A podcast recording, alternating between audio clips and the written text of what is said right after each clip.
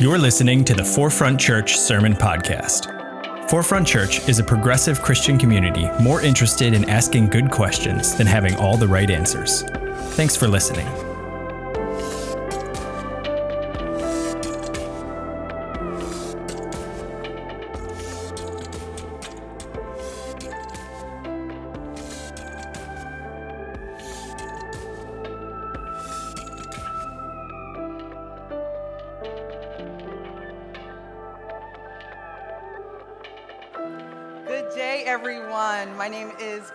Rodman Jenkins. My pronouns are she, her, hers, and I'm the teaching pastor here at Forefront.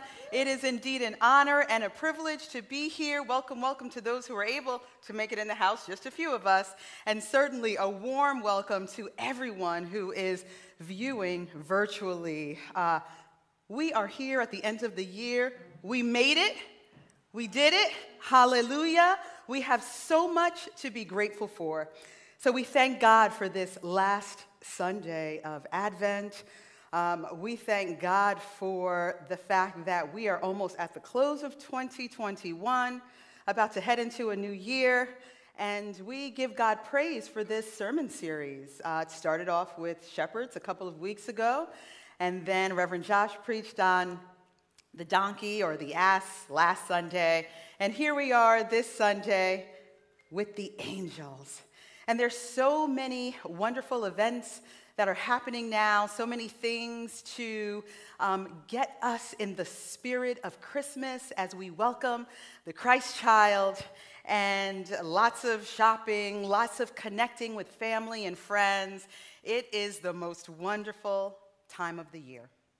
However, it is also a time when there are so many people experiencing loneliness, depression, loss, anxiety, and certainly with the rising COVID cases, with Omicron cases getting higher and higher, we have had to pivot, not just within this forefront Sunday worship, but in our own lives. Many have had plans uh, to travel, um, they've been canceled. We were supposed to hang out this week as a Forefront family at Alvin Ailey, we had to cancel that. Um, we had our celebration planned. Um, the end of the year giving is not canceled, just to let you all know. end of the year giving is still going on, praise the Lord. And, you know, it's just not a good feeling. There's a feeling of heaviness, uncertainty, as we are still in these precarious times. And it seems everywhere we turn, we are getting disappointing news, frustrating news, unwanted news, and bad news. Now, see, this is significant because if you're a Broadway fan and if you remember Evillene, the Wicked Witch of the West from The Wiz, a Broadway musical some decades ago, Evillene used to sing this song Don't nobody bring me no bad news. And that's the way I feel. and maybe that's the way some of you all feel. Don't nobody bring me no more bad news. So there's this tension, right? There's a lot of excitement, a lot of awe and wonderment, and there's also frustration.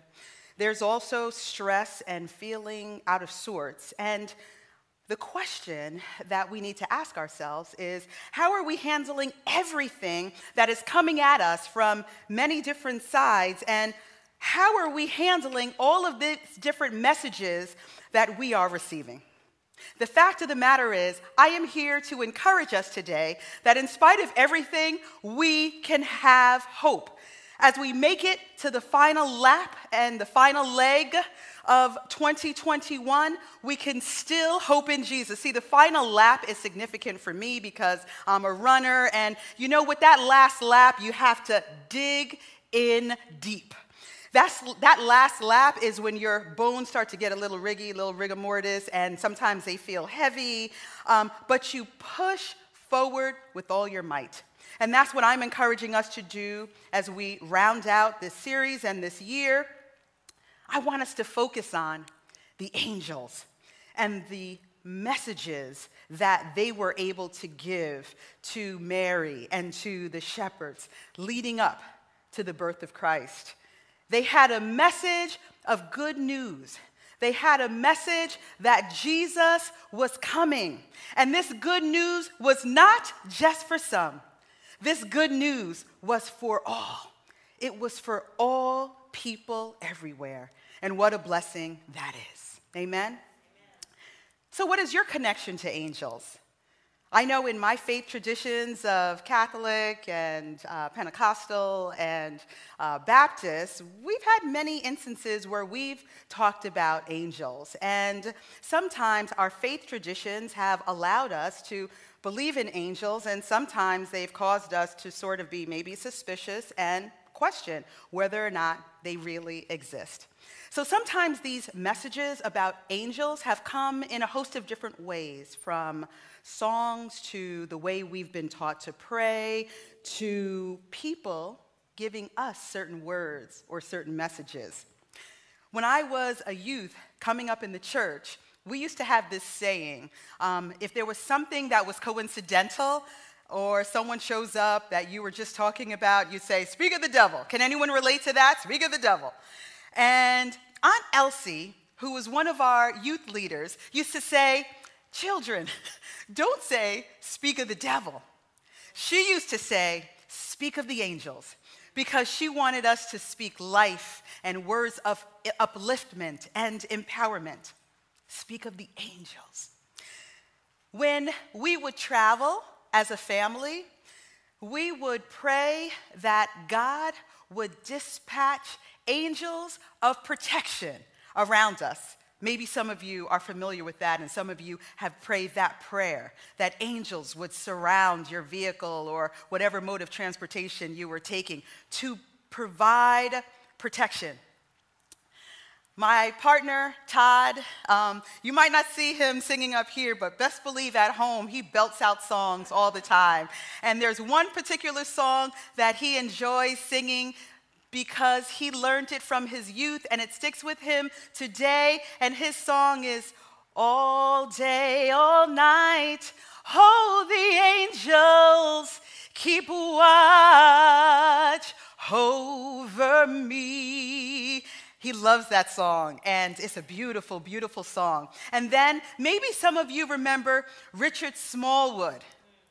Angels watching over me, angels watching over me. So I would encourage you, if you can relate to anything that I've shared, go ahead and drop it in the chat. Begin to engage with each other as it relates to your experiences or whatever you've been taught about angels.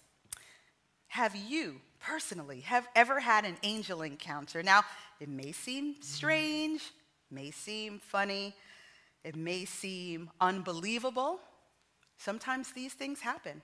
One of my good friends was called to the ministry, and she said that she had an angel encounter, an encounter that her partner didn't experience, who was actually in the same room with them.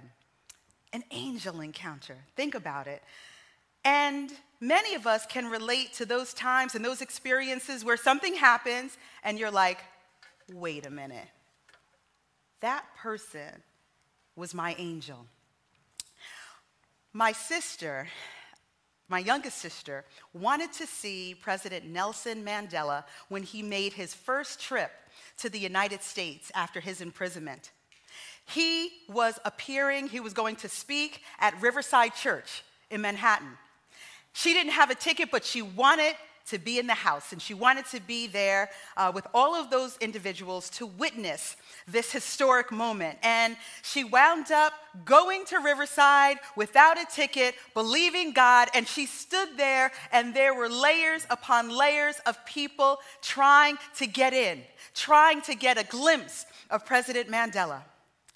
As the story goes, she stood there, and there were tons of people in front of her and out of nowhere, a hand comes out of the crowd with a ticket and hands my sister a ticket, allowing her to go inside to witness this historic moment. My sister called that person, that hand, whatever that was, her angel. In today's sermon, there are two angelic visits that occur that are important to the story of Christ's birth. First, the angel known as Gabriel visits the Virgin Mary to inform her that she will give birth to the Son of the Most High. In Luke 1 31 through 33, it reads, And now you will conceive in your womb and bear a son, and you will name him Jesus. He will be great and will be called the Son of the Most High, and the Lord God will give to him the throne of his ancestor David. He will reign over the house of Jacob forever, and of his kingdom there will be no end. Additionally, an angel appears to shepherds watching over their flock to bring them good news of great joy that we talked about a couple of weeks ago that a Savior has been born in the town of David. Luke 2 10 through 14. But the angel said to them, Do not be afraid. I bring you good news that will cause great joy for all people. Today, in the town of David, a Savior has been born to you. He is the Messiah, the Lord. This will be a sign to you. You will find a baby wrapped in cloths and lying in a manger. Suddenly, a great company of the heavenly host appeared with the angel, praising God and saying, Glory to God in the highest heaven, and on earth, peace to those on whom their favor rests.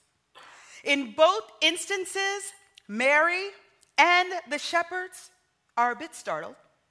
This seems a bit peculiar, a little something that they weren't familiar with. However, the angel assures them that everything would be all right because it was not bad news that they were bringing, it was good news. And then Mary, when she had her encounter, she said, Here am I, the servant of the Lord. May your word to me be fulfilled. Yes, I'm a little nervous, don't necessarily know what's happening, but I trust. And may your word to me be fulfilled. And as it relates to the shepherds, they clearly found the angel to be a reliable source. And what could be more convincing than a host of heavenly angels? So the shepherds hurried off and found Mary and Joseph and the baby who was lying in a manger. Both were receptive to the message from the angels that they each received. It was a message of good news that the Christ child Jesus would bring hope and peace and joy and love. And they both responded, albeit a little nervous or afraid at first. They responded with open hearts and open spirits to the messages that they each received. They, Mary and the shepherds, can help us as we navigate all of the news and all of the messages that we receive in our own individual lives. It will help us to think about the messages that we receive and how we will respond. You know, sometimes it's hard to receive the good news of truth and life because our messages get hidden in traditions and beliefs that cloud the truth of who we really are and who God called us to be. Sometimes these hidden messages that we should be embracing get hidden in toxic relationships when folks tell us that we're not good enough, that we are not skilled enough, that we're too fat, that we're too skinny, that we're too light, that we're too dark, that we don't have enough abilities to be able to do a particular thing.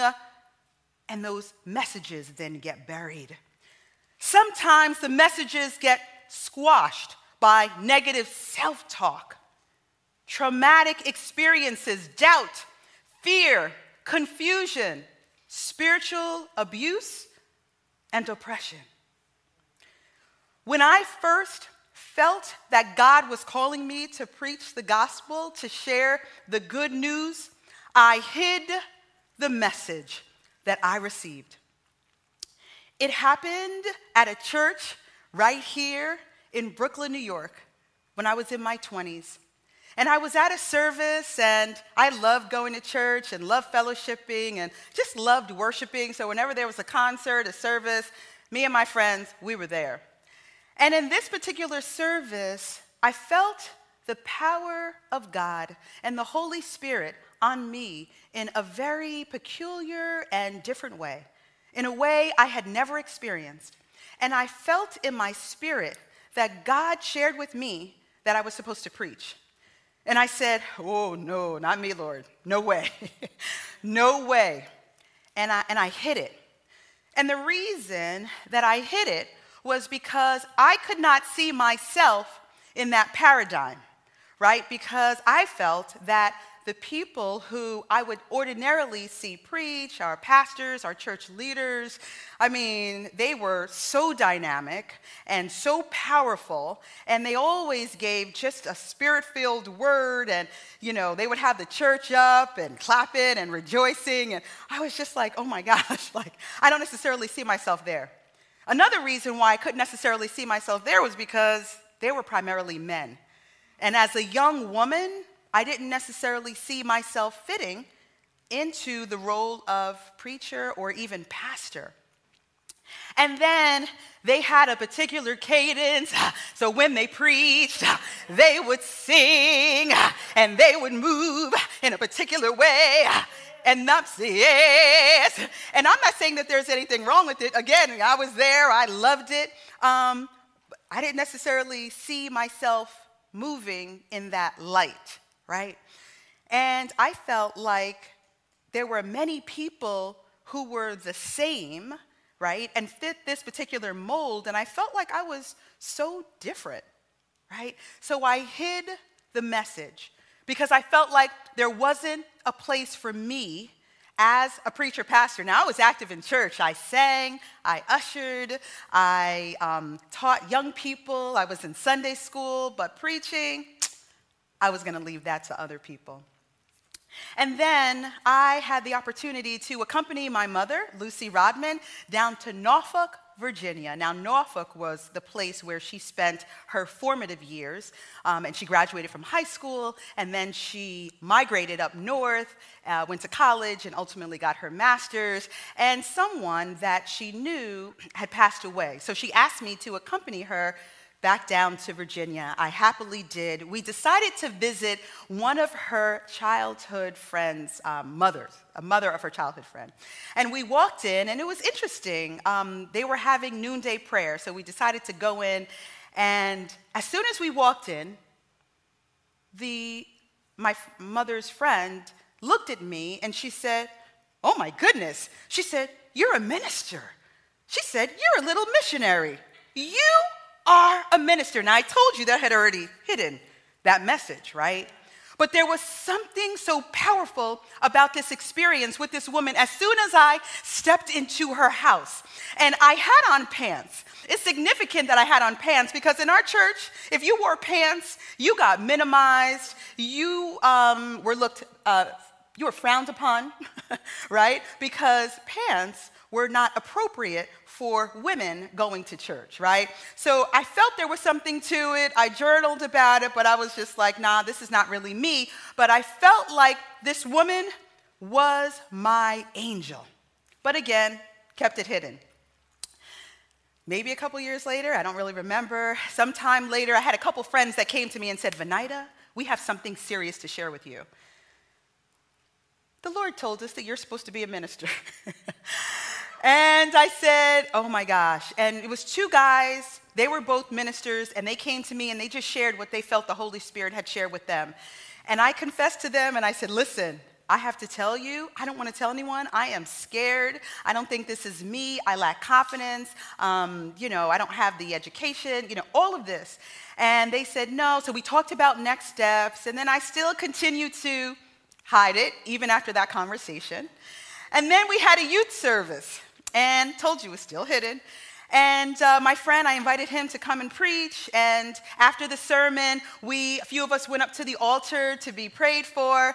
And I'm standing there. I'm waiting for my friend to come pray for me and with me. And he tells me after the fact that when he approached me to pray, the Holy Spirit told him, Hallelujah, Venida is called to preach. And now this is his wrestling with the Spirit. He said, Lord, Venida sings, she acts. I don't know if she's supposed to be a preacher. This is what was going on in his head before he even prayed for me. But he opened himself up and he came to me and he gave me that message. That was the turning point for me to be able to share like Mary and say, like Mary said, God, your word, may your word in me be fulfilled. May your word in me be fulfilled. I thank God because when I was ordained, I wound up being one of the first woman ministers to be ordained at Community Baptist Church in Englewood, New Jersey. Had no idea until I read the history of the church. I praise God for that. And who knew that in 2020, when the pandemic started, that God would call me to pastor a virtual community, right? hidden messages that need to be resurfaced. That's what we're talking about today. And then here we are at my commissioning service in August, right here at Forefront Church. This is God.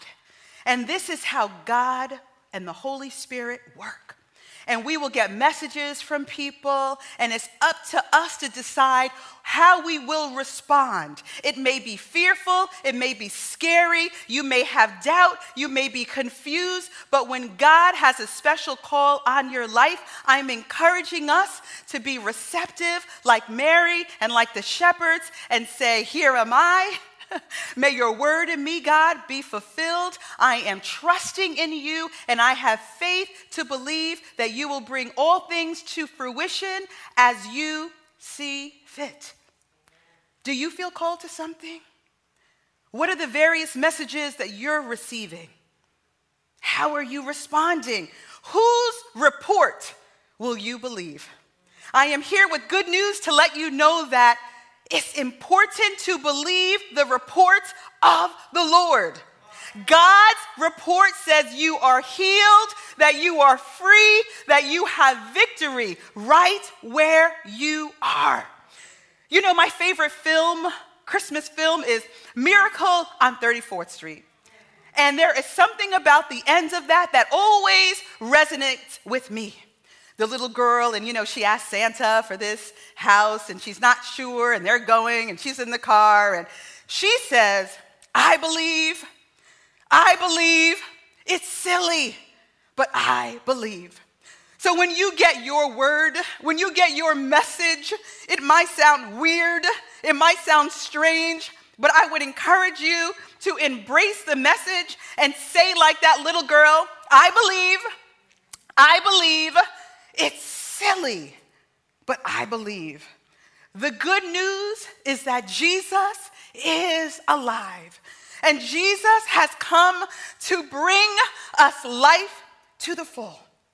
We are at forefront a progressive church, an affirming church. We are a church that is here ushering the next 500 years of Christianity. Not like we're going to usher, we're a part of the movement, progressive movement, right now.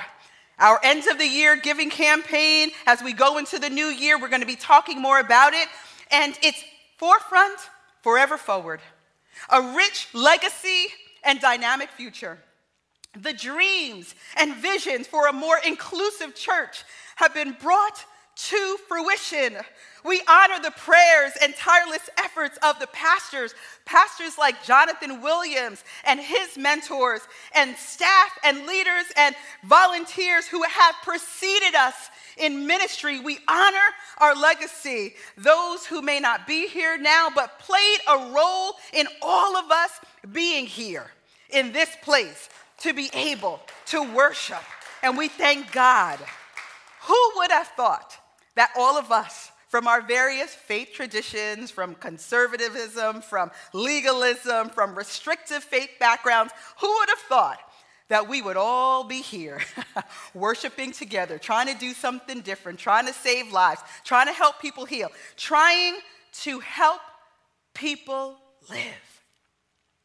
So we refer to the angel as hidden figures because ultimately they deliver their message and then they go on to do what they're doing, and then the focus becomes on the birth of Jesus Christ. But even though they may be hidden to a degree, their message of hope and goodness and joy and love is everlasting.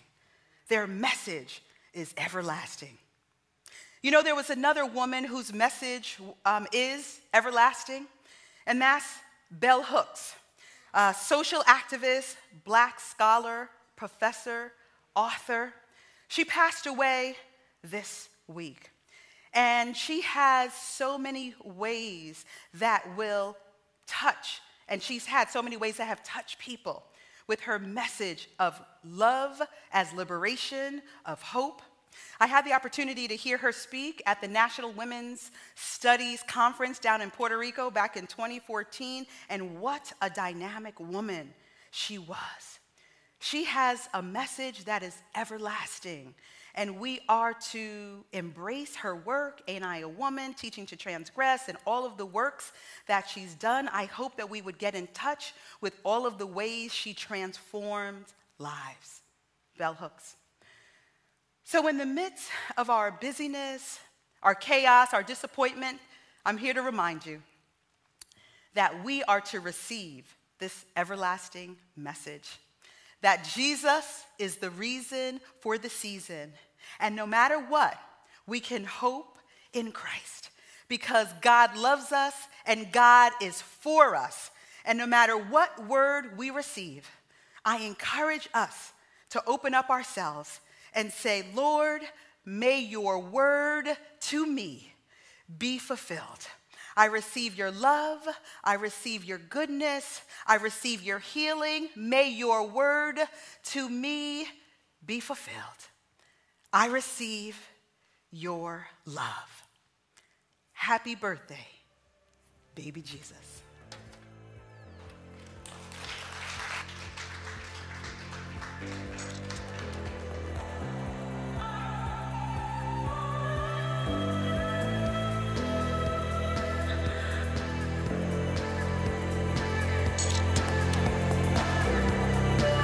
Thanks for listening to the Forefront Sermon Podcast. To learn more about Forefront and how we're ushering in the next 500 years of Christianity, visit forefrontchurch.com.